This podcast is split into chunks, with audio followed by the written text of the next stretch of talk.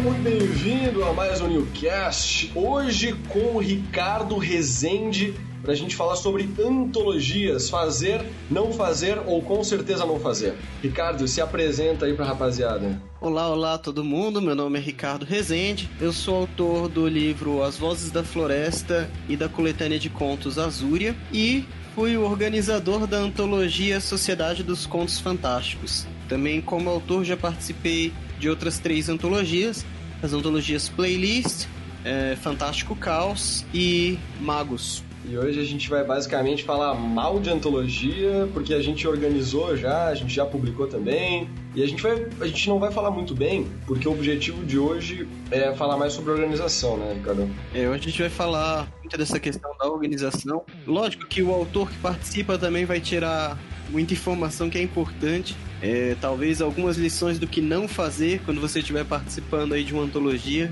E é lógico que existem coisas boas, mas hoje a gente vai focar um pouquinho no, no lado negro da força.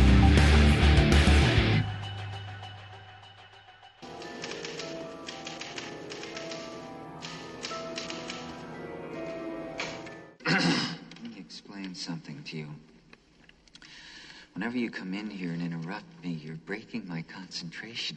You're distracting me. And it will then take me time to get back to where I was. Understand?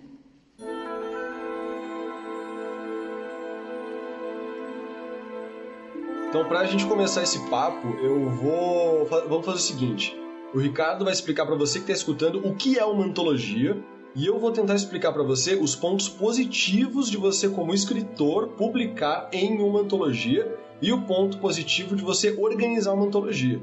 Porque depois, como a gente vai começar a explicar o que a gente passou e tudo mais, você pode ficar tipo, porra, só tem coisa ruim. Tem ponto positivo, só que a gente vai não vai entrar tanto no mérito deles. Então, Ricardão, explica o que é uma antologia. Antologia, essa palavra muito bonita, nada mais é do que um livro composto por contos, em que os contos são feitos por autores diferentes. Então é diferente de uma coletânea. Coletânea normalmente traz contos do mesmo autor.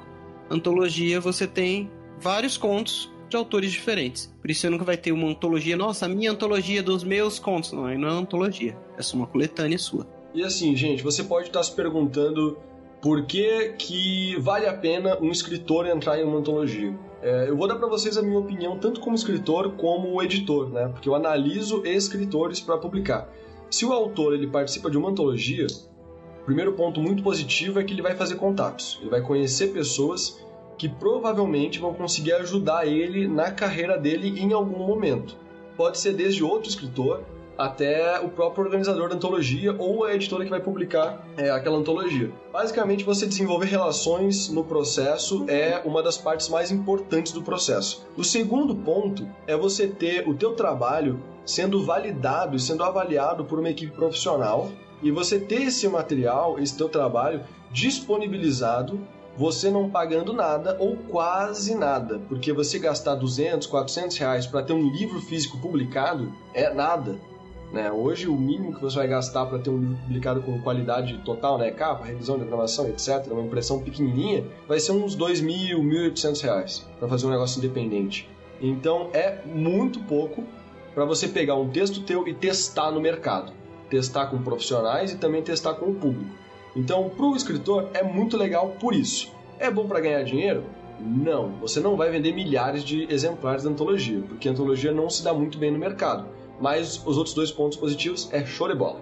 Agora, para um organizador é muito interessante, e o Ricardo vai discordar de mim agora porque ele não passou por esse caso, mas é muito interessante para um organizador, para uma editora fazer uma antologia porque dá dinheiro. Então você vai fazer uma antologia com 20 escritores. Você deu risada, né, Ricardo? Eu dei risada porque, né, você sabe. a gente vai falar sobre isso daqui a pouco. Porque, cara, é, normalmente não é tudo flores. Mas se você fizer uma antologia dura, fria, calculista, você consegue lucrar bem. Tem editoras até, que são entre aspas editoras no Brasil, que elas fazem só antologia. Porque dá dinheiro fácil. Então você faz lá uma capa, uma diagramação. Muitas vezes essas, essas antologias, essas editoras de antologia, elas são criadas por capistas e diagramadores ou revisores. Então eles nem gastam dinheiro com essa etapa, né? Eles meio que ganham em cima de tudo. É, e aí o processo fica muito massa. Eles fazem o livro, eles gastam só com a impressão e os autores cada um paga 200 a 400 reais e aí eles gastam um terço desse valor com a impressão e o restante eles lucram. Então é muito interessante. Dá para você ganhar, fazer uma antologia todo mês e tirar 2, 3, 4 mil reais dependendo da quantidade de autores, dependendo do tamanho do livro, quanto que cada um vai pagar. Só que isso é a parte boa. Agora a gente vai falar na prática, as cagadas que podem acontecer aconteceram com a gente.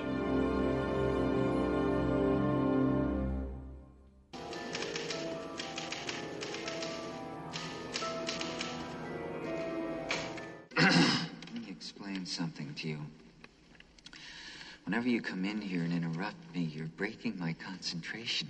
You're distracting me. And it will then take me time to get back to where I was. Understand?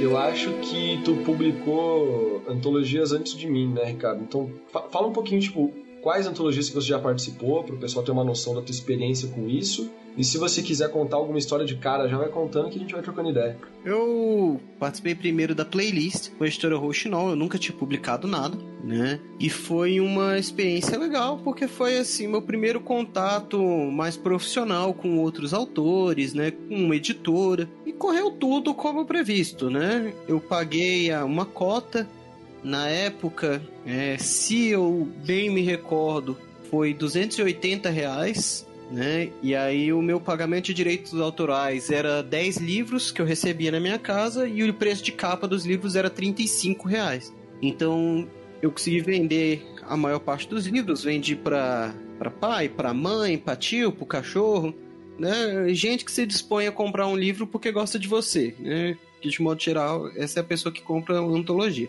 É, e assim, não consegui vender os 10 na época, porque eu nem sabia direito assim os, os bons processos para se vender um livro. Então eu acabei, mas eu consegui não tomar tanto prejuízo assim.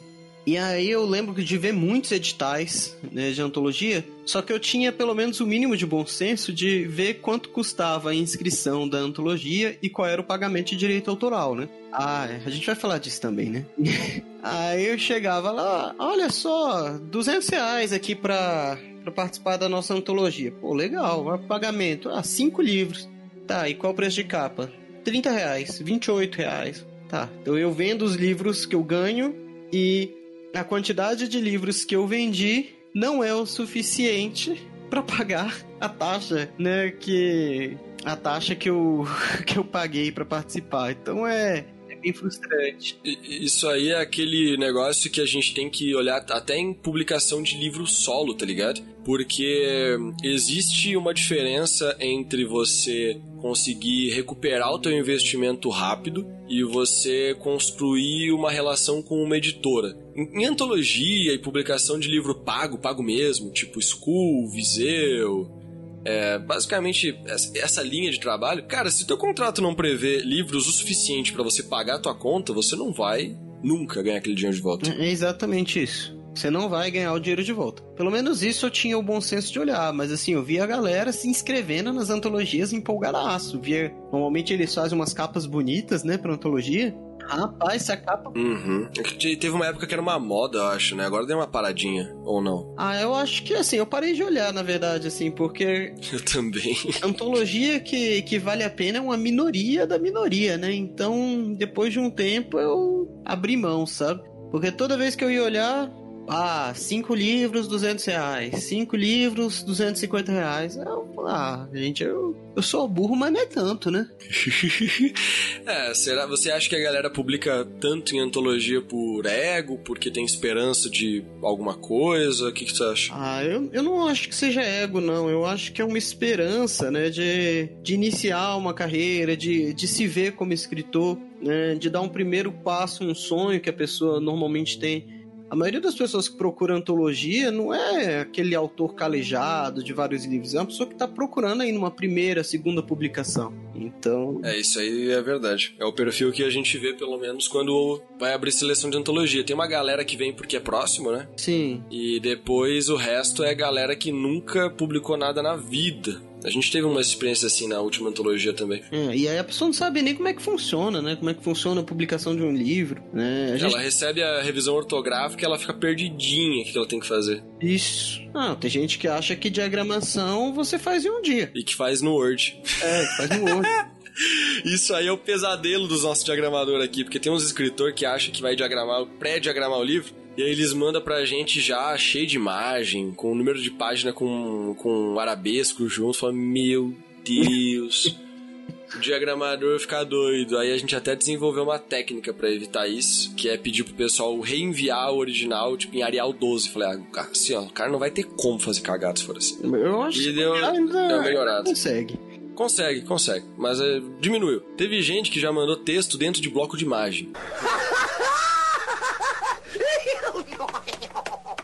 O cara escreveu o título em um Paint da vida, ele salvou o texto no Paint e botou no livro. Então era um texto em imagem. Kiko, por favor, Kiko, não seja burro!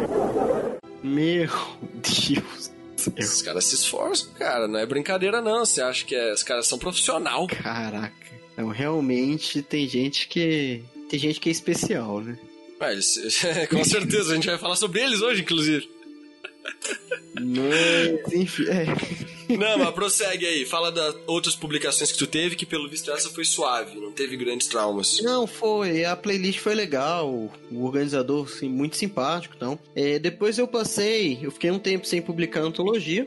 E aí eu fui participar de novo como autor simultaneamente de duas antologias diferentes. Na verdade, três, mas uma acabou não sendo publicada porque não, não conseguiu a cota de autores, né? Uhum. Então, eram as antologias Magos, né? Que era um livro que todos os contos eram de fantasia e tinham que envolver usuários de magia. Pode crer. É, é a antologia Fantástico Caos, que não tinha um tema, mas o nome meio que levava a gente a pensar em terror, em fantasia. Que esse aí a gente participou junto e foi uma diversão só, né? Um pega pra capar. Um, um nome maravilhoso, né? O nome descreveu perfeitamente como foi.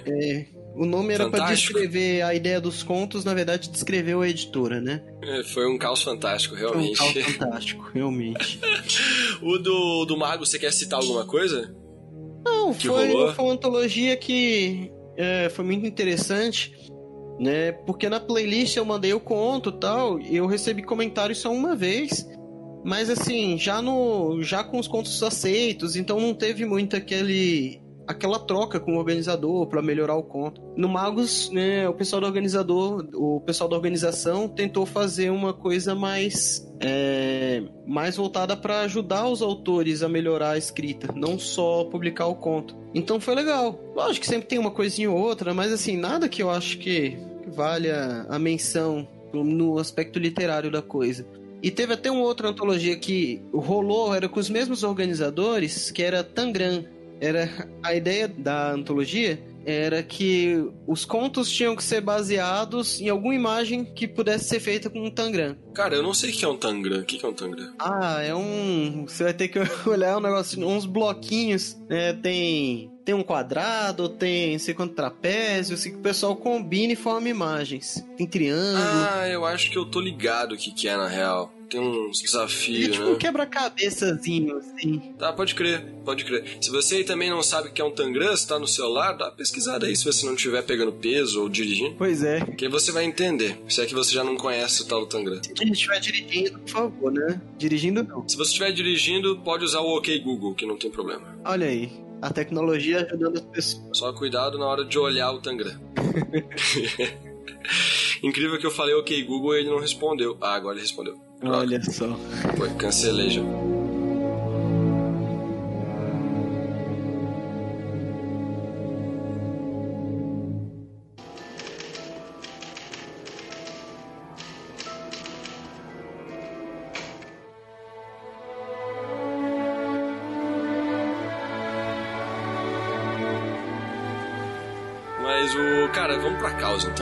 Caos foi um caos do caramba. Porque eu acho que a gente não precisa nem falar sobre organização, sobre como é que foi a seleção. A gente já vai direto pro problema. Não. O problema foi que a porcaria da antologia, ela não ficava pronta nunca e ela não era entregue nunca e no final ainda teve um presentinho. Assim, eu tava meio deslocado porque eu fui convidado pra antologia, então eu não paguei para participar. Só que você tava lá como autor pagante, né? Isso, eu tava lá como autor pagante. Eu encontrei a antologia por um grupo de Facebook de antologias, né? Que o pessoal publica editais. E assim, eu, como sou um autor de fantasia e eu vou meio que especializado pro nicho, é, quando eu vi lá, caramba, uma antologia que dá para publicar fantasia. Eu empolguei, né? Capa bonita e tal. E aí paguei, e aí a gente passou por todo aquele processo. Cara. Mas pra ti que pagou pelo bagulho, você lembra mais ou menos como é que foi a cronologia? Eu lembro só do final. Quando já tava uma confusão danada, ninguém entendia nada, o povo queria processar os caras, mas ninguém sabia quem tinha que processar. Foi mais de ano pra receber o livro. Foi, foi. E- Mas, mas- teve contrato aquele negócio que até eu acho que não teve contrato, Não, né? Teve contrato, e tinha prazos no contrato, e todos os prazos foram desrespeitados, né? Verdade. Os prazos eles já eram prazos folgados, né? Que até aí tudo bem, porque pra mim assim, combinado não sai caro. Então se tá lá no se eu assinei um contrato que diz que pode atrasar, que pode chegar em tanto tempo, pô, beleza. Mas assim, eles estouraram todos os prazos e os backups de prazo, tudo.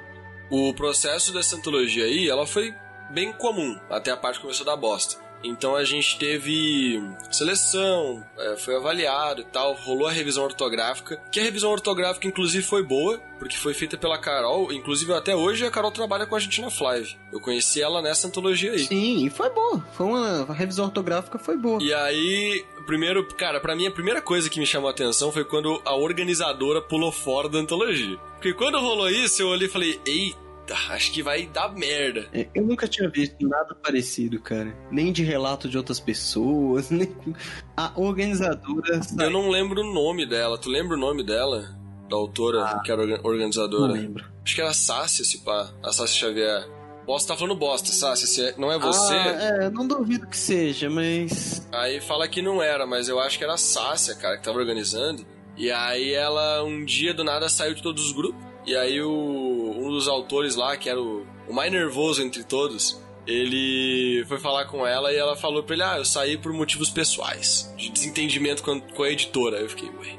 É, porque a gente vê que a coisa tá complicando. Não, E agora? suspeitas, eu lembro que no grupo ventilou de tudo, né? Teve gente falando que eles não pagaram a revisora, né? Isso até hoje eu não sei, E aí, por sabia? isso a revisora não entregava os textos pra fazer a diagramação. E ó que a revisora é minha amiga e eu nunca perguntei isso aí pra ela. Vou acabar perguntando depois. Mas, de que você me lembrou esse troço aí. Se pá, eles pagaram, mas assim, tipo, com um atraso gigantesco, né? Olha, uma coisa que ficou bem clara dessa antologia é que eles gastaram o dinheiro antes de fazer o bagulho. Sim, Eu tenho certeza, cara, eu acho que eles fizeram a antologia, cobraram, era 200? Era, né? Algo assim. Era algo nessa, nessa faixa. É, Bota, foi uns 200 não contos. alguma coisa. Os caras cobraram a grana dos autores, cara. Eles pegaram a grana e gastaram. E quando foi a hora de pagar as pessoas e as paradas, não tinha. Porque, cara, é dinheiro suficiente pra fazer. Cara, eles não tinham dinheiro pra que- mandar os livros. Aí que tá. Não, calma que nós vamos chegar lá. A gente vai Porque agora a gente tá falando a nossa, a nossa visão negativíssima como escritores, né?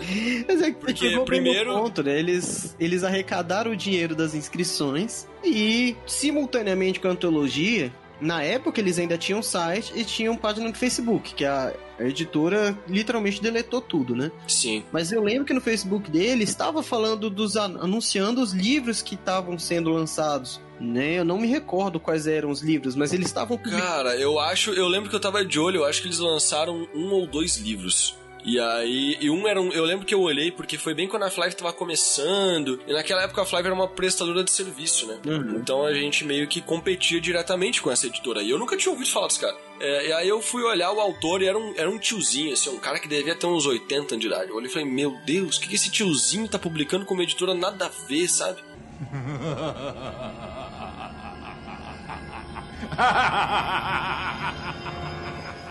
E aí que eu fiquei, tipo, porra, se bobear esse tiozinho aí, a- o, ele é amigo do dono, né?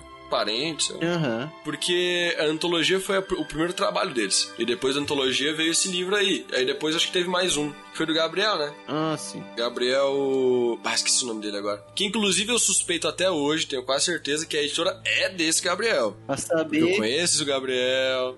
Eu, eu já. Tem, tem citação minha na capa do livro dele. Eu tenho suspeita muito forte que o livro é dele. Porque eu ensinei um macete para ele, das antigas, que eu acho que ele usou para me enganar. E enganar você também. Hum. Você ficou curioso agora, Claro. Ricardo? Estou atento aqui.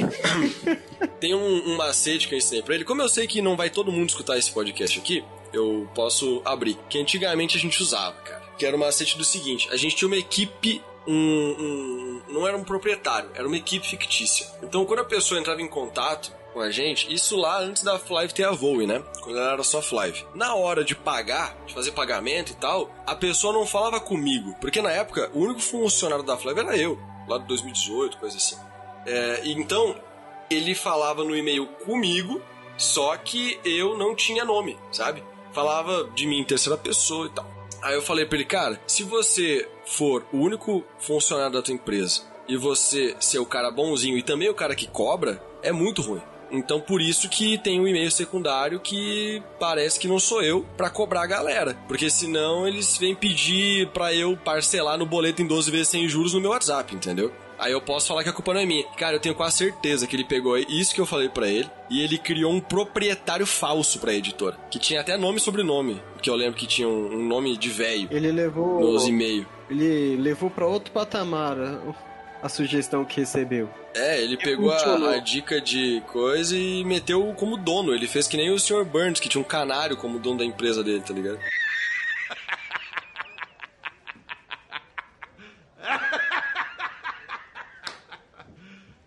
You serious? Ah, sim. Ele meteu esse louco. Eu acho que eu acho que por isso que eu tenho essa suspeita, entendeu? Posso estar errado, Gabi. Se você tá escutando o podcast e não era você o dono, de boa. Só dá risada aí.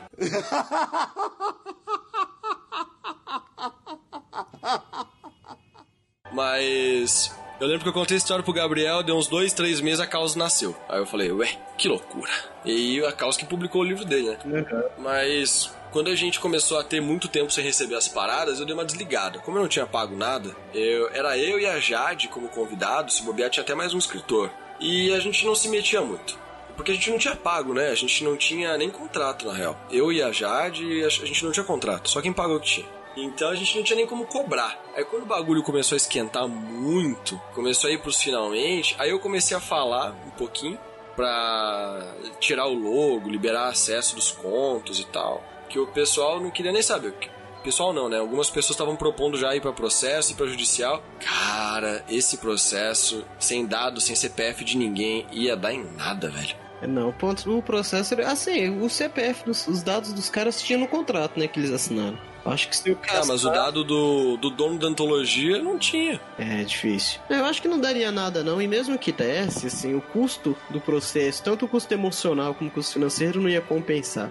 Então, eu nem acho que valeria a pena né, entrar com o processo contra o pessoal lá da causa. Mas que foi um estresse violento. Ah, foi uma guerra, né, cara? E aí quando a gente. Tu lembra quando chegou tudo pronto? Tava tipo, livro pronto, os caras mandaram foto. Não lembro quem que tinha a foto do livro. Aí todo mundo recebeu o mesmo e-mail. Tamo sem grana, paga o frete. Cara, quando eu vi isso, nossa, eu mandei o e-mail, mas mal educado num nível pros caras. Falando que pouca vergonha, velho. Pouca vergonha. Depois de fazer tudo que fizeram, atrasar mais de um ano, porque o contrato acho que tinha seis ou oito meses de produção, os caras demoraram 16 meses, eu acho que foi. Foi algo nessa pegada. E aí no final os caras falaram: ah, a gente não tem dinheiro pra mandar pra vocês, então paga aí pra gente mandar. Eu falei: meu Deus do céu, velho. Vocês não têm vergonha na cara de vocês. Assume esse prejuízo e vai tomar no c. Mas eles não assumiram o prejuízo. Não, eles não assumiram. Assim, cúmulo do absurdo, né? Porque o contrato previa que eles iam mandar né, os livros. Uhum. A gente pagou o custo de impressão e o custo de frete. E, e assim, tava muito bem pago. Né? Tava. Se a quantidade de autores que tinha, pra quantidade de livros que foi impresso, pelo amor de Deus, tava muito bem pago. Então foi assim, desorganização total. Se eles tivessem sido mais organizados, não tivessem feito projeto paralelo, talvez eles tivessem conseguido se estabelecer e a coisa não teria sido um caos. Né? Eles gastaram, gastaram dinheiro antes de concluir o negócio e aí.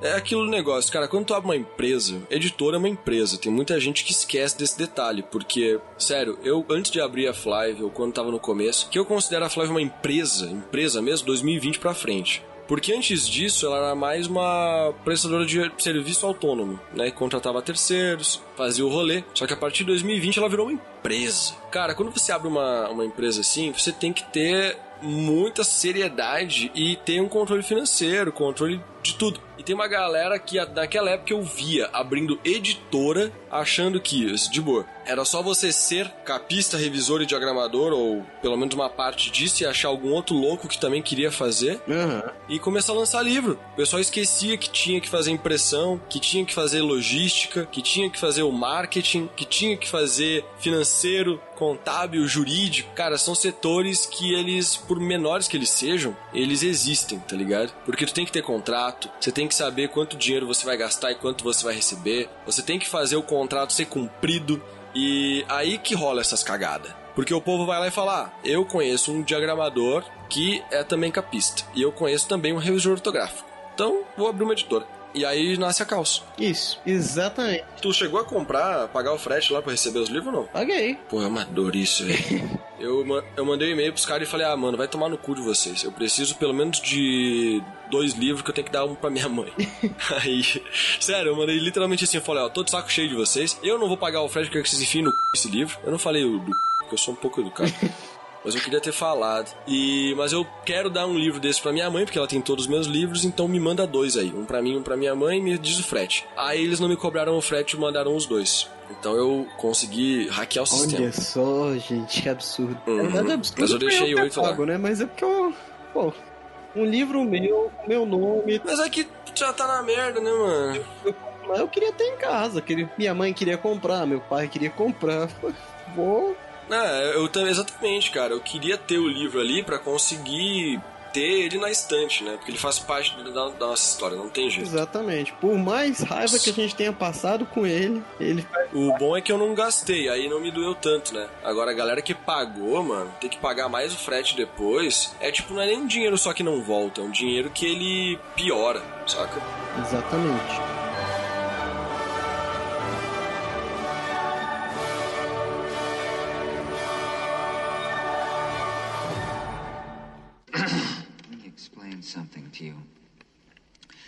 Whenever you come in here and interrupt me, you're breaking my concentration. You're distracting me. And it will then take me time to get back to where I was. Understand?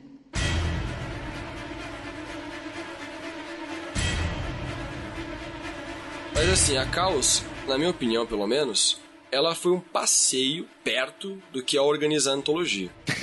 o último tópico que a gente vai entrar aqui, e que é o mais legal de todos, que motivou esse podcast, é a antologia que a gente fez recentemente. O Ricardo, junto com outras pessoas, organizou e eu editei pela Flive. Só que antes eu queria fazer uma, uma, hum, uma lembrança a duas antologias que eu organizei. Uma delas que foi incrível e outra que foi igualzinho à sociedade, só que eu tava organizando. Para dar um exemplo, Ricardo, de como você pode fazer uma antologia dar certo. Porque eu fiz uma antologia dar certo. Sabe como é que eu fiz? Como você fez? Conta aí pra gente. Então, ao invés do autor pagar pra editora, a editora pagou pro autor publicar. Fácil assim, né? Uhum. Fazendo isso aí, eu te garanto que, ó, resolve tudo. A gente pagou até cachê, pagou hospedagem, hotel, comida. Pagou mesmo. Cláudia Lemes veio, Cláudia Lemes tá na antologia. Que é a antologia Casa Fantástica. Pagamos hotel, pagamos comissão, pagamos tudo. A galera veio e não reclamou. Não teve um que reclamou de prazo. Um que reclamou de nada. Recebeu o livro em casa também, de graça, frete grátis. Livro com. É. Como é que é? Relevo na capa. Já viu o livro com relevo na capa em antologia?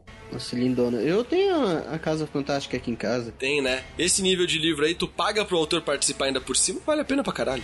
Só que aí foi só por isso que deu certo, né? Mas, óbvio, isso aqui eu tô citando assim de zoeira. Mas foi, aconteceu assim porque a gente ganhou um prêmio, a editora ganhou um prêmio e a gente fez a antologia. E aí depois, junto, eu organizei uma antologia que foi chamada de Quando Você Se Foi, que foi organizada pela Letícia PS e pela Daiane Cardoso. Cara, a Letícia eu amo de paixão. Eu gosto muito dela, curto o trampo dela. É, a gente não conversa tanto porque a gente não tem nenhum trabalho juntos. Eu praticamente só converso com a galera que publica junto, né? Uhum. Mas é uma pessoa que eu gosto muito. Agora, não pretendo trabalhar tão cedo com a Daiane, porque foi uma experiência terrível fazer essa antologia. E foi terrível porque aquilo que a gente vai falar depois. a galera, uma minoria minúscula, dentro de uma antologia, e aí que tá o problema de você organizar uma antologia. Sempre vai ter, em 20 autores, dois ou três que eles odeiam com todas as forças qualquer editora, editor, empresa parece que eles têm ódio desde o começo, tá ligado? Eles se inscrevem odiando já. Sim. E aí tudo tá errado pros caras. Você olha pro contrato e você fala, tá tudo certo, velho. Você olha pro edital e fala, porra, a pessoa concordou com isso. Só que ela tá reclamando daquilo que ela já sabia que ia ser daquele jeito, entendeu? E o Quando Você Se Foi foi uma amostra do que viria a ser o Sociedade dos Contos Fantásticos, que esse aí superou toda a expectativa de merdaeiro que eu podia imaginar. Esse aí foi incrível. Então, assim, ó, Ricardo, fala do teu sonho que se chama Sociedade dos Contos Fantásticos e como ele virou um pesadelo. Rapaz. Foi forte a palavra, né?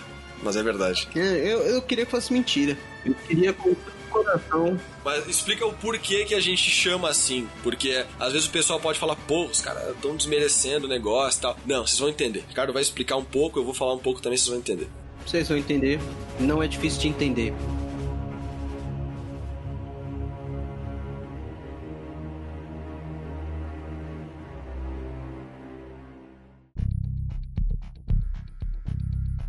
O que acontece é o seguinte, como eu comentei lá no começo, como autor, né, eu vira e mexe procurava antologias, né, especialmente de fantasia, porque eu sou um autor de fantasia, para poder publicar meus contos. Só que assim, o que que acontece? O cara normalmente ele te cobra uma taxa, né? A taxa é X, né? não, interessa, muito o preço, mas normalmente por torno de 200, 250 reais. E ele te paga em livro. Só que normalmente esses livros não compensam o valor que você pagou.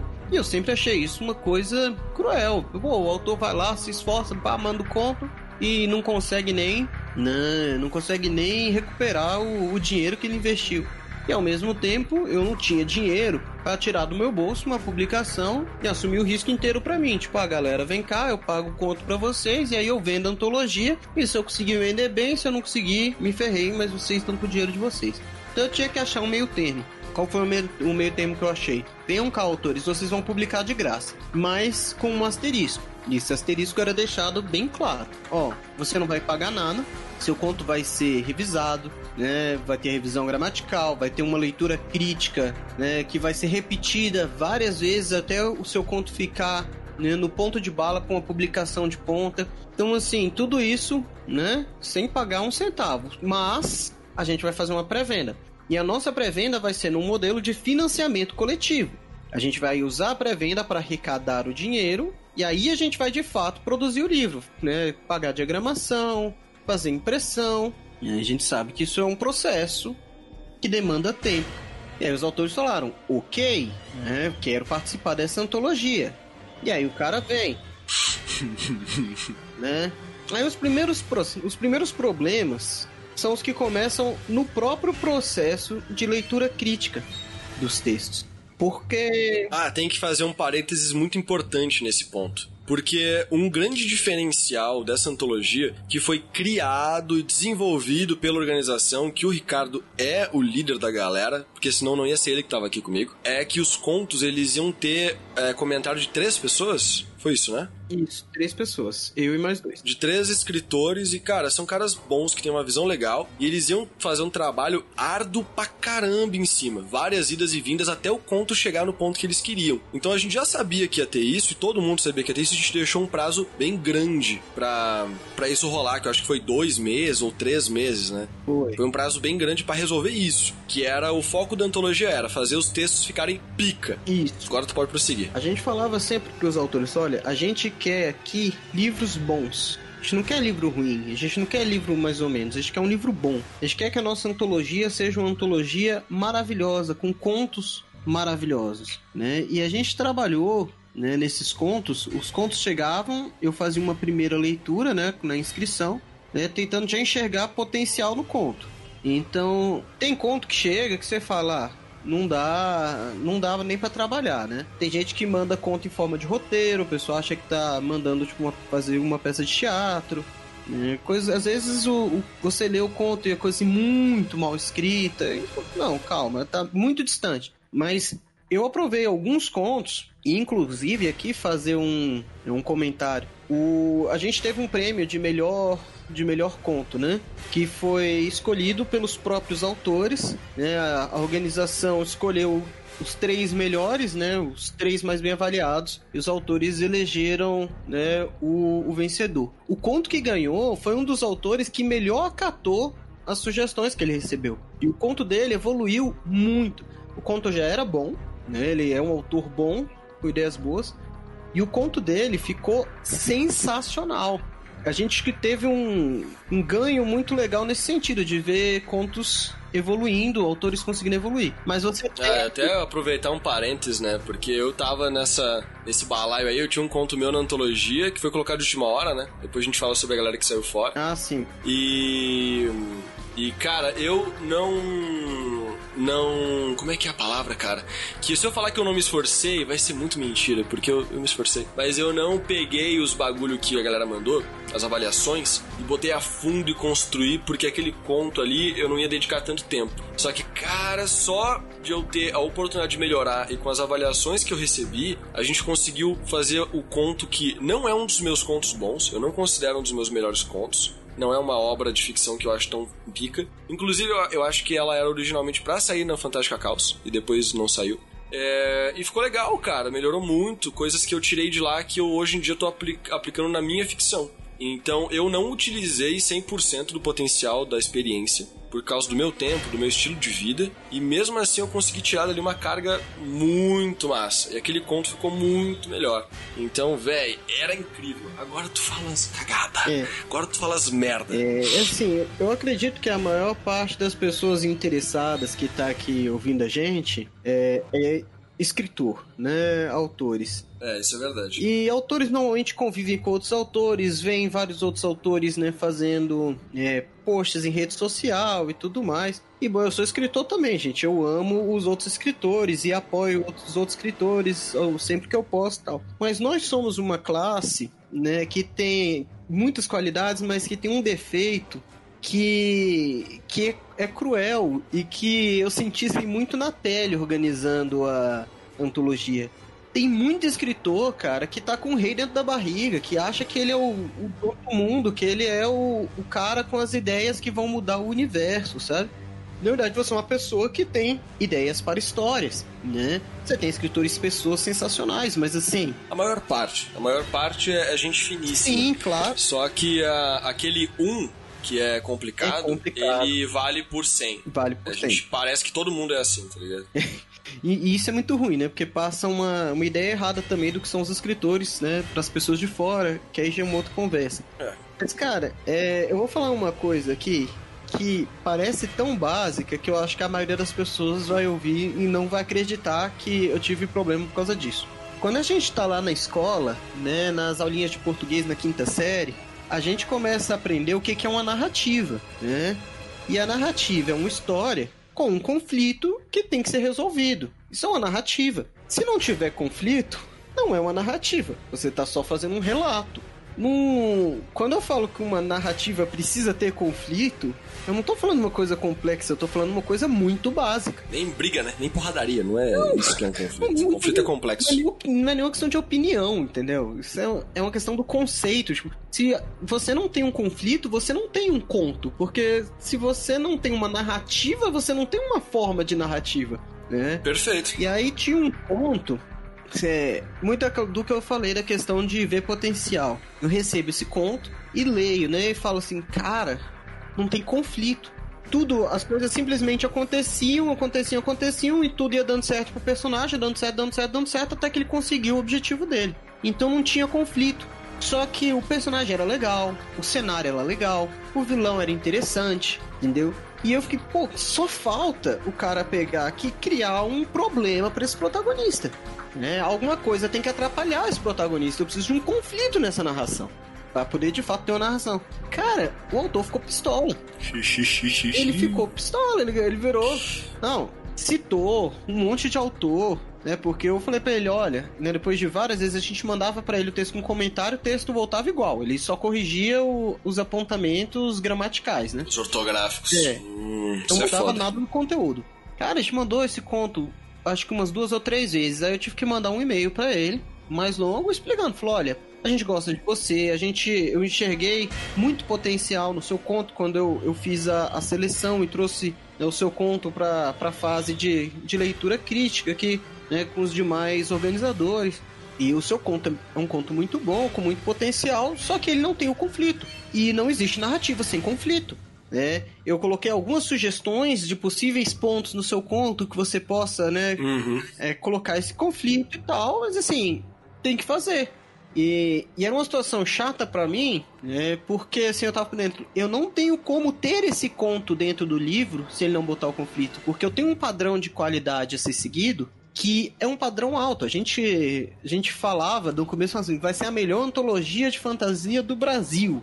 Eu não li todas as antologias de fantasia do Brasil pra saber se a nossa é a melhor, mas é um baita livro. Nosso padrão era um padrão alto. Uhum. E aí o cara virou, falou assim, depois de tantas experimentações na fantasia Puta que pariu. e na literatura de modo geral, eu não quero trabalhar com um editor que fala algo tão limitante quanto uma narrativa tem que ter conflito. Então eu vou sair. E eu fiquei assim, tipo, como? E ele saiu porque eu não lembro se esse cara saiu. É, saiu, ele saiu. Né? Puta que Não quis saiu. Esse, na época eu fiquei com muita raiva. Depois eu fiquei assim, porque teve gente que saiu já com a pré-venda em andamento. Eu fiquei assim, caraca, tivesse saído que nem o cara lá de trás, né? Teve gente que saiu depois da pré-venda ter acabado, né? Depois da pré-venda acabar, teve. Nossa, teve, verdade. Teve, né? Nossa, eu quase esqueci, na verdade, o, talvez o pior caso, né? O segundo pior caso, né? É. O pior, Tiveram pior. tantos casos tão ruins e tão loucura que a gente fica confuso. E é coisa do lidar com gente, né? Porque as pessoas entraram nisso sem, sem ter que fazer um investimento inicial. E na verdade, isso que me chateou com as pessoas que saíram, sabe? Com todas as pessoas que saíram. Porque. Foi uma quantidade relativamente grande. Você lembra quantos que foram? Porque eu entrei pra tapar o buraco. É. No Então, começo tinham a 20, gente. tinham 20 autores, né? A gente publicou no final com 16. Então foram cinco que saiu, né? Só que você entrou e o Eduardo Bott também entrou. Vocês dois entraram depois. Nossa. Então foram. Então seis pessoas saíram. Por motivos diversos. Caralho. Eu respeito muito as pessoas, você sabe disso.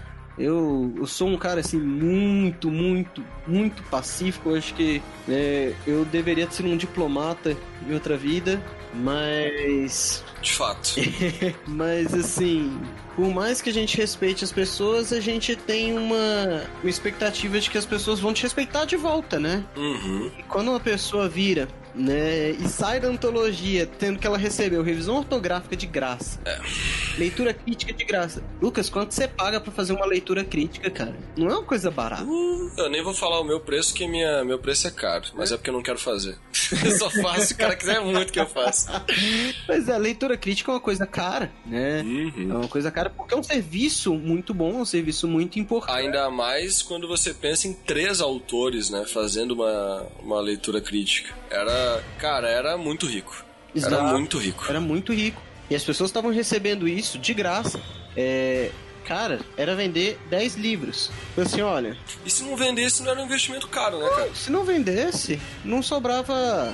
Não era tanto assim. Você pensar, é, os autores comprar eles o livro pra eles se eles não vendessem eles tinham que comprar 28 reais né? E aí você pensa 10 livros seria 280 reais. Só que os autores conseguiam vender livro na pré-venda. E aí eles tinham a pré-venda pra vender livros e se eles vendessem livros, os livros tinham royalties e os royalties dos livros que seria pago pra eles, né, uma coisa que eu nunca tive nas editoras que, que eu participei com, em antologia, Você descobriu agora por que, que não tem, né? os royalties eram abatidos dos livros que faltavam. Então, se a pessoa vendeu cinco livros, sete reais de cada livro era dela e esses 35 reais eram abatidos dos livros que ela não vendeu.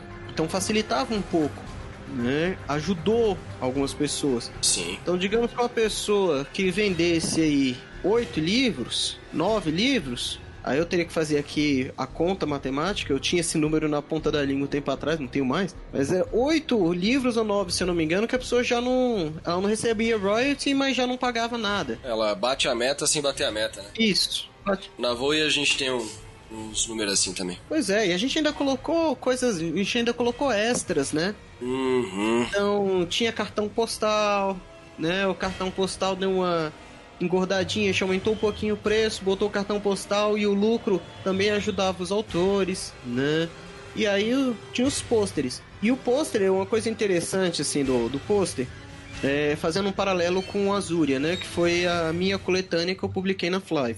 A Azúria também tinha bônus, né? Tinha cartão postal e broche. Né? No Inclusive caso... tem o cast sobre a Azúria, acho, não tem? Eu acho que sim, a gente fez uma vez sobre a Azúria. Ah, então tem, para você entender como é que foi a pré-venda do. Isso. Foi uma estratégia legal. E... E aí, né, em Azúria, eu fazia assim, sempre que eu ia vender livro para as pessoas, eu falava assim: olha, se puder, compra com cartão postal e broche, né? Que, que me ajuda, né? A bater minha meta e tal. Pô, a galera comprava. É... Comprava mesmo. Cara, eu acho que se bobear, teve mais livro com cartão postal do que sem em Azúria. Sendo que se eu não me engano, foi, cara. Né? Foi sim. E muita gente comprou broche. Muita gente. Então, assim, isso me ajudou a, a bater a minha meta, né? Em Azúria. E na Sociedade dos Contos Fantásticos, se os autores fizessem a mesma coisa, teria ajudado muito a eles mesmos, né? Eles iam receber mais dinheiro em royalty, né? Porque a margem de lucro nos extras é maior do que a margem de lucro no livro em si. Então, eles iam conseguir receber mais royalty e e assim teria facilitado muito para esses autores que não conseguiram vender os 10. Quase não vendeu o pôster. Então, assim, não teve um esforço pra vender o pôster. O pôster teve pouquíssimo, né? Então, vai de cada um, né? Eu, como autor, né, era o meu na reta total e eu me matei para vender com pôster. Não era pôster, na verdade, né? O brinde era diferente, mas... Gente, minha mãe comprou broche. Eu não faço nem ideia de onde ela meteu esses broches. Não, mas comprou, porque eu falei para ela que se ela comprasse me ajudava mais. E minha mãe falou, ah, tá bom, vou comprar. E comprou, com dois com um cartão postal e dois broches. Porra. É?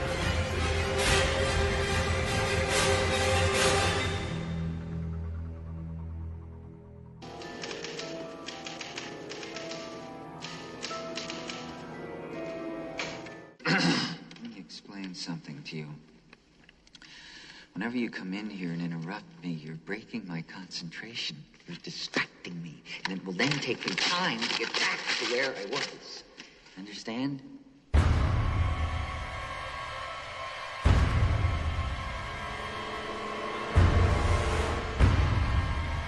E teve casos, cara, que também não é um problema. Tem autores, e foi o meu caso na antologia, que você olha e você fala, cara, eu prefiro pagar porque não vai estar tá rolando. Qualquer motivo que seja, né? E eu acho que a gente conversou até uma vez que eu falei pra ti, mano, vamos ver se vende alguma coisa com meu nome. Porque eu não tô com janela de divulgação. Eu tava divulgando o catarse do Redden junto. Isso, eu lembro que você falou. Aí eu falei, pá, tô sem janela de divulgação, então eu vou falar sobre ele em um e-mail que eu mandei. Acho que a Newbox nem existia ainda na época, se pá. Aí vendeu um exemplar e o restante comprei. Teve outros casos que foi assim também. E não tem problema, porque às vezes, cara, você não pode divulgar naquele momento por alguma razão, ou você tá sem tempo, ou tal. Mas o importante é você cumprir com a sua obrigação assumida. Isso aí é, na minha opinião, a parada mais importante do mundo. Porque quando você assina um contrato, você sempre vai ser o primeiro a cobrar de uma editora que ela cumpra a parte dela.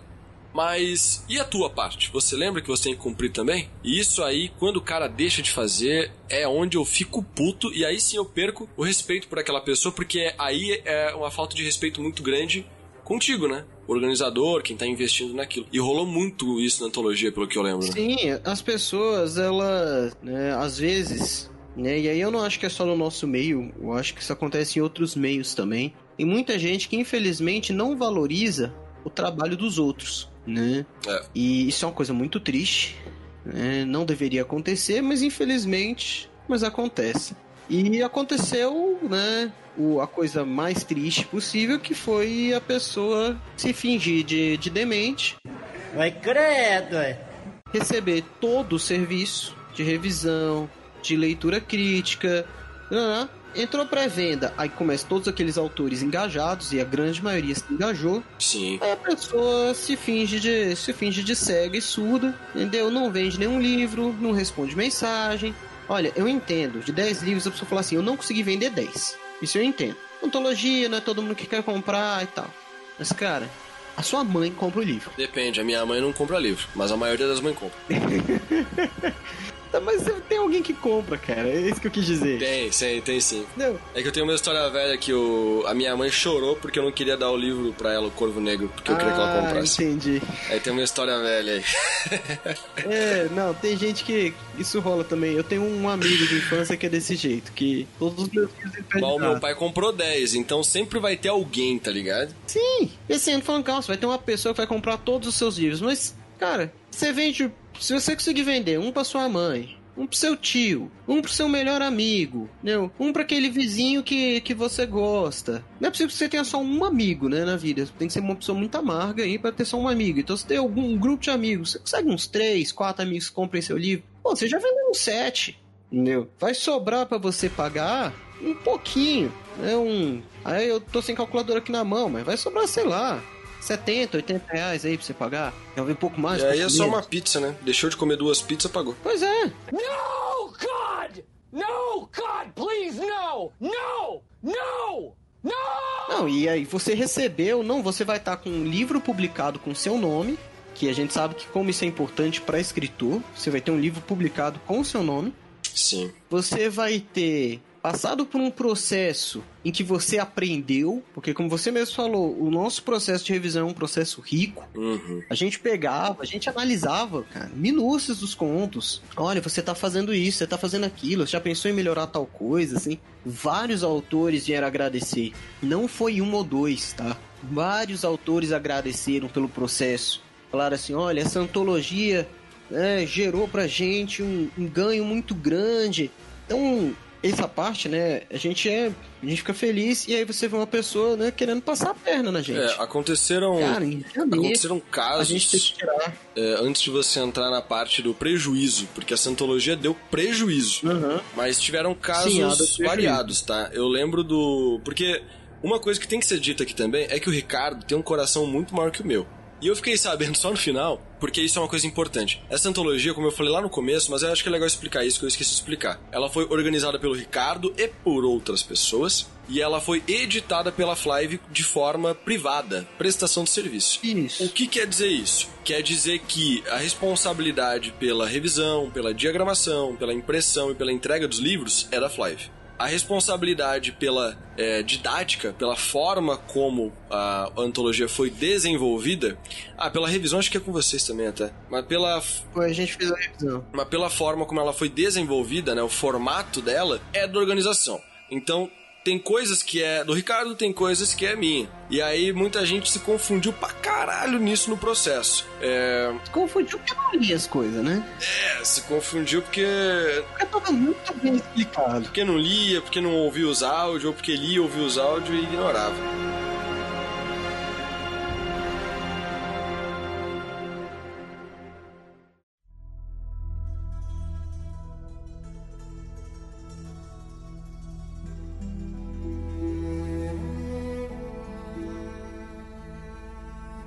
Só que nesse processo acabou que o contrato ele foi fechado entre eu e o Ricardo. E o Ricardo ele fechou o contrato com os autores. Isso. Só que esse contrato ele foi fechado bem pra frente, né? Eu acho que foi quando a, a pré-venda tinha começado, ou tava acabando ah, já. Tava, tava pra começar, acho que tava foi no começo da pré-venda. Aí quando a pré-venda foi começar, Mas eu não. começou já, teve um ou dois autores que já não quis assinar o contrato. Já sabia que ia quebrar.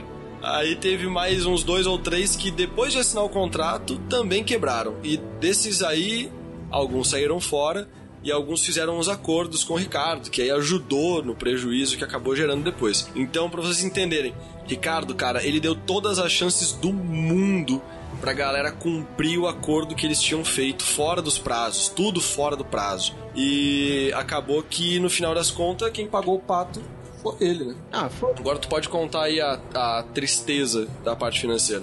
É, assim, é interessante que a gente teve, né, que a gente comentou, seis pessoas saíram, né, ao longo do, do processo. E elas saíram em momentos diferentes por motivos diferentes. Então, teve gente que saiu, teve aquele caso do, do autor com o rei na barriga, né, que, que se acha o gênio incompreendido, né, e aí, enfim, né, vou fazer o que com ele, né, ele saiu e tchau.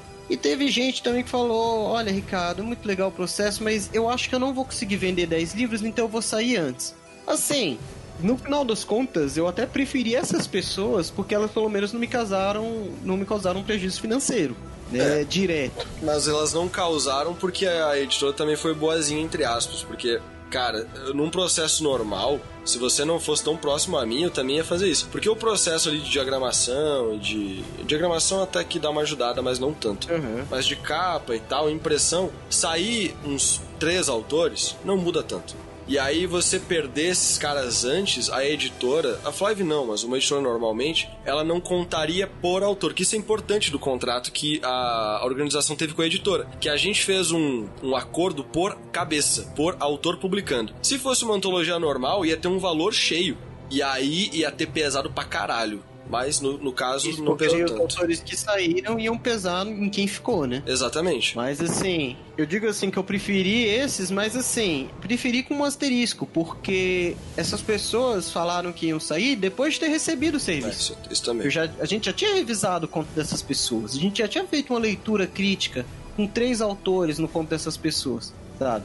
E aí a pessoa aos 45 do segundo tempo sai, né? Eu acho uma falta de respeito, né? São pessoas que, assim, desejo toda a sorte do mundo, mas eu não quero mais trabalhar com elas. Porque são pessoas que me passam a impressão seguinte: eu não sei se eu posso contar com você amanhã Uhum. né? Você tá me dizendo hoje que eu posso, mas será que eu posso mesmo? Então, assim, ficou bem feio pra elas. Mas sim, passou, né? E, e aí a gente fez a pré-venda e teve gente. Teve autor que vendeu muito na pré-venda. Teve. Né? Foi impressionante, inclusive. Nunca tinha visto. Pois é, não, teve autor que teve um desempenho assim muito legal. E teve autor que já não vendeu tanto assim, né? Sofreu mais. E teve autor que literalmente não vendeu. E aí chega o pós. O pós, antes até de falar do prejuízo financeiro, eu acho importante a gente falar da questão do ler o que você assina. Cara, isso gerou um dos áudios mais engraçados da minha vida, velho. Nossa, porque eu, eu citei Jacan falando que os escritores eram uma vergonha da profissão. Você é a vergonha da profissão! Caraca, bicho, eu vou te falar que na hora que eu ouvi esse áudio, eu ria do áudio, mas eu falava, meu Deus do céu, e com medo da treta que o áudio ia causar no grupo, né, do, dos escritores, porque. Porque eu.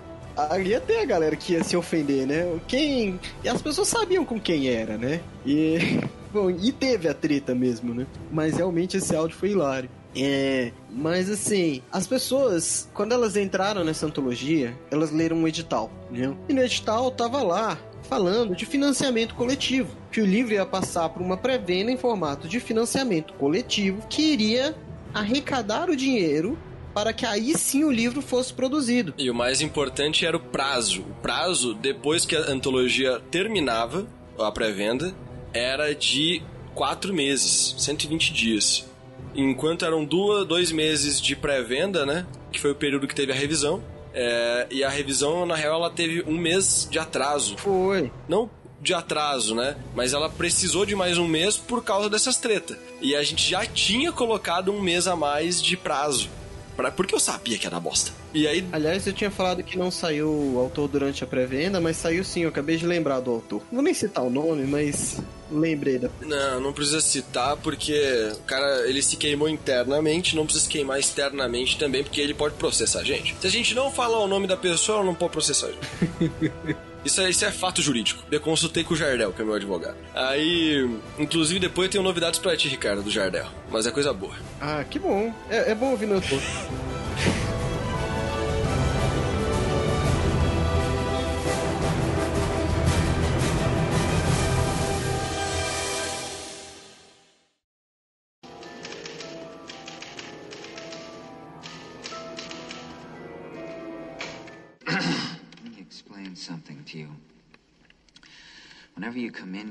interrupt me, you're breaking my concentration.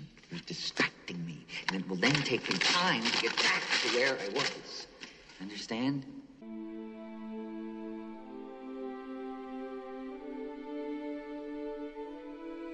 Cara, ah, quando, quando a gente trocou uma ideia, eu falei pra ti, velho, depois que você me entregar esse, esses textos, me dá quatro meses. Porque demora três meses pra gente fazer uma edição e impressão de um livro normal. Só que eu sabia que os autores iam encher o saco. Porque a antologia tem 20 autores. Sempre vai ter alguém E não é tipo geral, todo autor enche o saco. Não, é de 20, vai ter um que vai incomodar na diagramação até cansar. E não foi o caso, na real, porque a diagramação foi super de boa. Eu, quer dizer, eu não lembro direito. Eu acho que teve umas coisinhas que. Mais ou menos, né? Ela demorou um pouco. Demorou, né? Demorou normal. Só que as pessoas tinham ideia. Ah, ela demorou normal. Os caras que não tem noção de quanto demora uma diagramação. Cara, eu tava achando que a diagramação ia ficar pronta em dois dias. E é complicado, né? Quando a pessoa tá esperando é, aí isso. é uma falta Porque- de noção profissional. Sim. Os caras não, não, não sabem trabalhar com editora. Ou se trabalharam foi com editora pilantra, porque prazo de diagramação, Não, revisão, capa. dois dias, pelo amor de Deus, né? Diagramação de Word. Pois é, pois é. E aí a gente mandou a diagramação. O povo encheu o saco pra receber a diagramação. Mas depois que ela chegou, eu lembro que não demorou muito pra gente ter a versão final. Foram umas três idas e vindas, né? E Foi. depois É, Deu. Aí mandamos pra gráfica, a gráfica, amém, cumpriu o prazo, porque gráfica é famosa por fazer cagada, e aí a gente recebeu o livro e começou a enviar. Só que antes disso, cara, eu já tinha falado pra ti que era melhor botar quatro meses, porque eu esperava que fosse dar bosta em algum momento, e deu. Foi a revisão, né? Que teve tanta ida e vinda, uma dificuldade tão grande pros autores, Nossa, atrasou demais. alguns autores concordarem com as coisas que acabou segurando. Só que o, importante é que todo mundo já tinha concordado com esse prazo. Todo mundo sabia desse prazo. No site, quando, a, quando a pessoa comprava o livro, tava escrito o prazo, tá ligado? E, Uhum. e mesmo assim, os cara tem gente, umas três pessoas no máximo, que na cabeça deles a gente não cumpriu o prazo. Exatamente. E você tem a situação que, cara, parece. Né, eu acho que qualquer pessoa que tá ouvindo a gente vai achar isso bizarro, né? Mas as pessoas que estavam literalmente participando no processo esqueceram do que eles tinham concordado lá no edital e no dia seguinte, ao fim da pré-venda, falaram assim: Ué, o livro não vai ser enviado hoje? Não tá chegando já? Gente, eu Não, lembro, mas tinha assim, gente durante a pré-venda que achou que tava enviando Eu não já. acredito, eu não acredito que a pessoa tá perguntando isso agora. Assim, agora. Como assim? E, assim, gente, foi falado, tá? Essas coisas foram faladas várias Sim, vezes. foi mas- falado, tinha no contrato, no, no, no edital, que os processos e como funcionava. Exatamente. Cara, foi um negócio assim, ó. é, é, no Quando Você Se Foi, eu perdi sono, eu perdi fome. No, no Sociedade dos Contos Fantásticos, eu não perdi sono nem fome. Eu dei risada. Porque foi absurdo num nível novo. Lá no Quando Você Se Foi, a gente teve um probleminha de revisão, que foi resolvido super rápido, super de boa. Só que teve problema, entendeu? Então você se preocupa, você resolve o problema. E tirando isso, foi tudo tranquilo. Agora, ali, velho, não tinha problema. E a gente ficava explicando a mesma coisa várias vezes para as mesmas pessoas, em texto, em áudio, em imagem, e parecia que nada funcionava. E até hoje, dia 5 de março de 2021, com quase todos os livros já tendo chego na casa das pessoas, ainda tem escritor barra escritora que cobra a gente prazo e fala que a gente roubou eles. É, que é. E essa o mais engraçado é que essa galera que fala isso pra, pro- pra mim e pro Ricardo, justamente a galera que a gente teve que absolver a dívida deles, né? Tiveram, né? Alguns casos muito ruins, né? De pessoas que. que ficam, né? Até o final querendo enrolar a gente. Então, né? Tivemos alguns casos aí de, de gente que no final, ali aos 40 do segundo tempo, viraram e falaram assim. Não, não vou comprar os livros que eu não vendi. E aí, com- qual é a cara que você faz, né? Você imagina qual é a minha Teve cara. um papo de falar que não ia comprar os livros porque a gente tava roubando eles e não tava cumprindo os prazos, um negócio, negócio nessa pira. Sim, sim. Tava parte na. Foi parte da, Nossa. situação. E o que que acontece? Eu, como organizador, eu tinha que fazer essa coisa chata de cobrar as pessoas. Falar, olha, vocês assinaram um contrato. E o contrato, né, falava em 10 livros vendidos. Não é 8, não é 12, é 10. Né? Então, vendeu mais, maravilha, você vai ganhar seus royalties em cima dos livros que você vendeu. Vendeu menos, você tá dando prejuízo pro todo e eu não, você não vai ser premiado pela pessoa que vendeu mais, porque o dinheiro da pessoa que vendeu mais é dela, não é seu. Exatamente. E uma coisa que muita gente se confunde, cara, até na Voe, e que essa galera também tentou usar esse argumento. É que, ah, mas se fulaninho vendeu mais, é só pegar o dinheiro dos livros dele. Porque o royalty é dele, mas o restante, o restante paga a impressão. Livro é caro, velho. Livro é caro. Se Exatamente. tu vendeu 50 em vez de 10, tem que imprimir 50 ainda. Exatamente. E aí, assim, No caso da, da sociedade, eles poderiam falar, não, mas a gente não bateu a meta de venda de livros. Sim, mas bateu com o livro dos outros, né? Você quer, você quer roubar o dinheiro dos outros pra, pra bater a sua, a sua dívida? Então, então não tem. Não tinha muito assim pra onde correr. Então eu fiz esse. E assim, é interessante. Teve problema com mais de um autor, né? Teve uma pessoa que a gente literalmente teve que remover da antologia, porque ela não respondia nada, ela não vendeu nada e a coisa ficou de um jeito que, Insustentável, né? né, sustentável, né? Porque como é que eu chego pros outros autores e falo assim, olha, eu vou deixar a pessoa aqui na antologia, mas assim, ela não se deu o trabalho de vender, nem de responder, nem de fazer nada e vocês são os trouxas, né? Paguem a conta dele. É, então, assim, tirei, os autores foram compreensivos e tal. E assim, eu só me arrependo de não ter tirado a pessoa mais cedo, né? Porque teria sido menos dor de cabeça. Sim. E aí teve alguns, né, autores ainda que ficou em aberto. E aí, assim, teve. Eu vou pegar assim, sem citar nomes, eu vou falar de dois casos antagônicos para mostrar assim como pessoas diferentes agem diferentes e têm noções diferentes das próprias obrigações. É, teve uma pessoa que eu ah, fiquei alargando o prazo porque ela me pedia prazo constantemente e eu fiquei dando mais prazo para ela tentar vender livro para sabe lá Deus quem. E teve uma pessoa que eu errei. Eu errei. Quando eu fui ver quantas pessoas tinham vendido, essa pessoa tinha vendido três e eu esqueci de cobrar a pessoa. E aí eu fui cobrar essas duas pessoas. Uma começou a me xingar, reclamar de prazo, falar que era tudo um absurdo, que tava demorando demais, que já estavam reclamando, que iam processar a editora, que se fosse cobrar isso ia ter processo. E Ah. a pessoa não ia ganhar nunca esse processo, porque ela tinha A assinado. pessoa não falou que tinha mídia pra usar contra, não? Porque pra mim, uma outra pessoa aí falou isso aí outro dia. Não, essa não falou não que tinha mídia. Mas ela fala ameaçou entrar com processo. Então, um processo que essa pessoa obviamente perderia. É, Jardel falou que perde, hein? Já avisando Jardel, meu advogado falou que perde. Ah, é.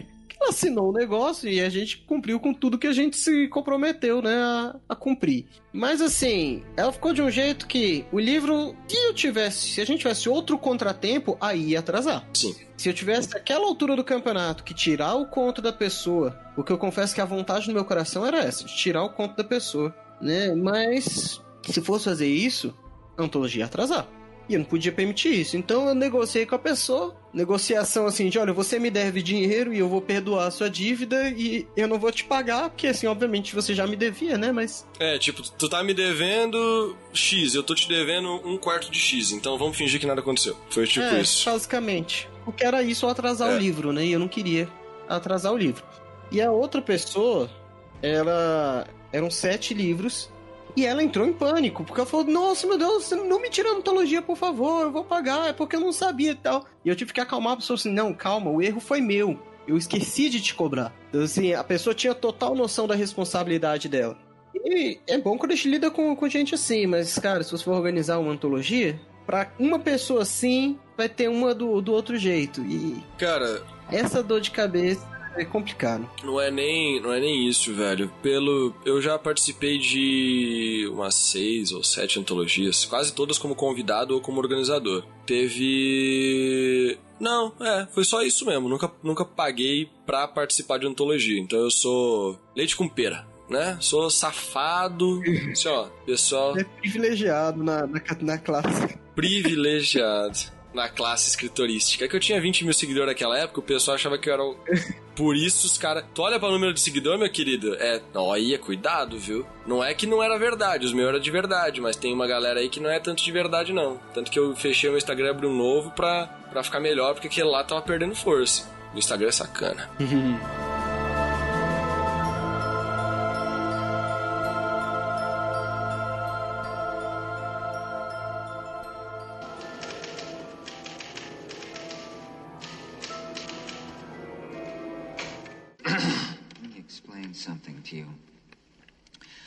Whenever you come in here and interrupt me, you're breaking my concentration. You're distracting me. And it will then take me time to get back to where I was.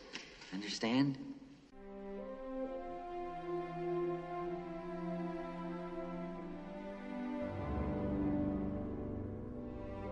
Mas ó, cara, sempre vai ter uns três. Porque de 20 escritor, e escritor é uma classe que é artista e artista, ela tende a atrair pessoas de um estereótipo né, da nossa sociedade, sempre vai ter umas três pessoas no meio de 20 que elas vão ser aquilo que eu falei no começo. Elas vão ser ofensivas. Elas estão sempre no modo de ataque. Elas estão sempre no modo ofensivo. Elas nunca vão estar tá passivas, compreensivas, elas sempre vão considerar não que você não tá correto, mas que você tá cometendo uma atrocidade. Sempre vai ter. Essas três pessoas, duas, três, uma que tiver no teu grupo, vai parecer que são todas. Porque no quando você se foi, eu tive um caso assim, e, cara, parecia que era todo mundo. Aí eu comecei a fazer votação individual. Eu ia no privado de cada autor para pedir as coisas. E aí que eu percebi que das 17 pessoas, eu tinha três problemas. E os outros, das 20, né? E as outras 17, elas estavam tranquilonas. Para elas estava tudo normal, como tinha sido combinado. E na sociedade foi a mesma coisa. A gente tinha Exatamente. um número grande de autores ali, sei lá, de 16 devia ter 13, 14, que estavam tranquilíssimos, sabe? Eles entenderam que. Eles não entenderam, eles leram o contrato que eles assinaram, eles participaram do processo que eles participaram. Tava tudo certo, tava tudo muito certo. E, e tinha dois, três no máximo, que eu não lembro agora mesmo o nome da galera, que tava nesse modo, entendeu? Que? É bom não lembrar, né? É, eu prefiro esquecer, cara. E essa galera parece que é todo mundo. Então, você vai organizar uma antologia, cara, desenvolve alguma técnica na tua inscrição para tentar bloquear esse tipo de gente. Vídeo, nossa, se a pessoa tiver que te mandar um vídeo e ela se gabar muito, já é um baita sinal de que ela provavelmente não é uma boa ideia para você colocar na tua antologia. É um sinal desse estereótipo de pessoa aí. Então já pode te dar uma ajuda, mas se você vai organizar, você vai passar por isso, com toda certeza. Então tente sobreviver. E se você vai participar como escritor, é mole, cara. É só ler o contrato, entender se você concorda com como as coisas vão ser desenvolvidas, acompanha e se alguém vacilar, realmente, de verdade, tá lá escrito no contrato X e ele fez Y, aí você cobra. Mas você cobra do cara e você espera uma resposta, tá ligado? Se o cara fez X e tá combinado X e você cobrar Y, aí o errado é você. Tô certo, Ricardo? Tá certíssimo.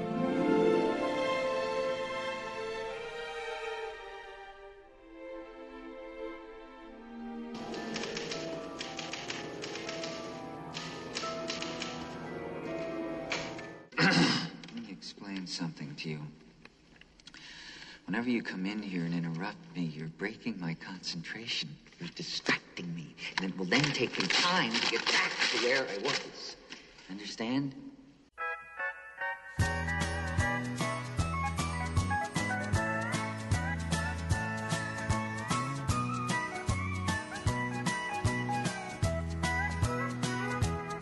Bom, esse Newcast vai ficando por aqui. Se você escutou e você fez parte da antologia e você acha que a gente falou mal de você, melhore como ser humano. É fácil sim. Não tem nem que comentar em rede social. Hoje eu não vou pedir para você ir pros story, para comentar, para fazer away se você discorda. Porque se você discorda, você precisa ser um ser humano melhor. Com toda a certeza do mundo. Se você participou, deu uma risada, curtiu o papo, aprendeu alguma coisa, absorva, indique esse podcast para outras pessoas. O Newcast precisa de você. A gente precisa de mais ouvintes. Então indica para um amigo, compartilha no Instagram, me marca lá, marca o Ricardo também, que tem o arroba dele na, aí na descrição, que a gente vai repostar. Eu prometo que o Ricardo vai repostar esse podcast. Ricardo, dá aí o teu jabá, cara. Fala das tuas redes sociais, onde é que o pessoal te encontra, para eles conseguirem ir lá te cobrar o porquê que você tá falando mal deles no Newcast. Valeu, galera, aí por ter ouvido. O, o, meu nome é Ricardo Rezende, meu Instagram Ricardo RP Rezende. Eu também tô lá no Twitter, Rica RP Rezende, mas no Twitter eu só falo de futebol, então é melhor me seguir no Instagram. e é isso aí. Bom, até semana que vem, um beijo no coração de cada um. Lembrem de criar e valeu!